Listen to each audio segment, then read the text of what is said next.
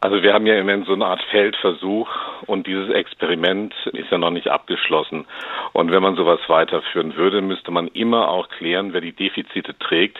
Beispielsweise gibt es ja in Österreich, in Wien das 365-Euro-Ticket. Mhm. Da entstehen aber jährlich auch 300 Millionen zusätzliche Kosten an Defiziten, die dann durch den Staat getragen werden müssen. Und das muss man halt vorher ganz genau klären, bevor man zum Beispiel auch Regionalisierungsmittel erhöht.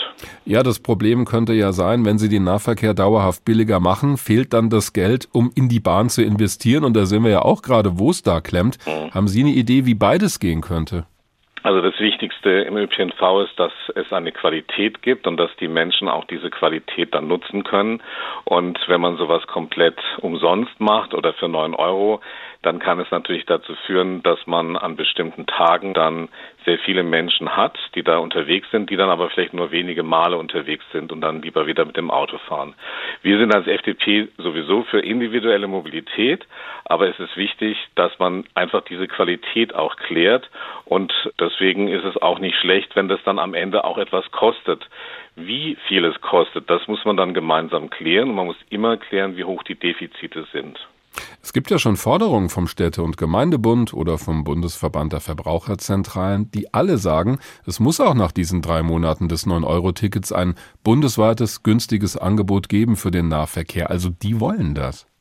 Beispielsweise in Hessen ist es so, dass es ja auch Verkehrsverbünde gibt mit sehr komischen, meist nicht verstehbaren Grenzen.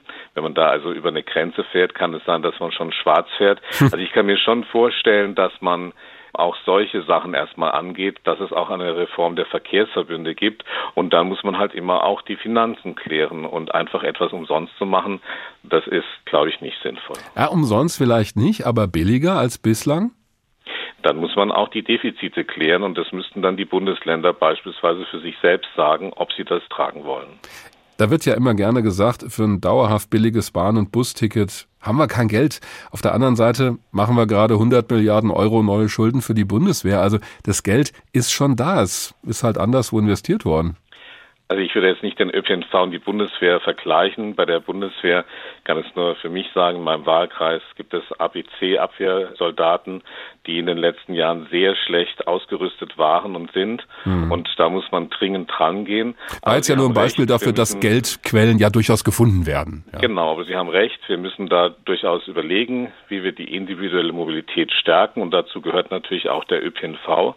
Aber gleichzeitig haben wir das Problem, dass zum Beispiel gerade bei Pfingsten der Schienengüterverkehr zusammengebrochen ist, weil die Deutsche Bahn so schlecht dasteht, hm. weil auch der Zustand des deutschen Schienennetzes immer wieder schön geredet worden ist in den letzten Jahren durch Herrn Lutz und Herrn Pofalla.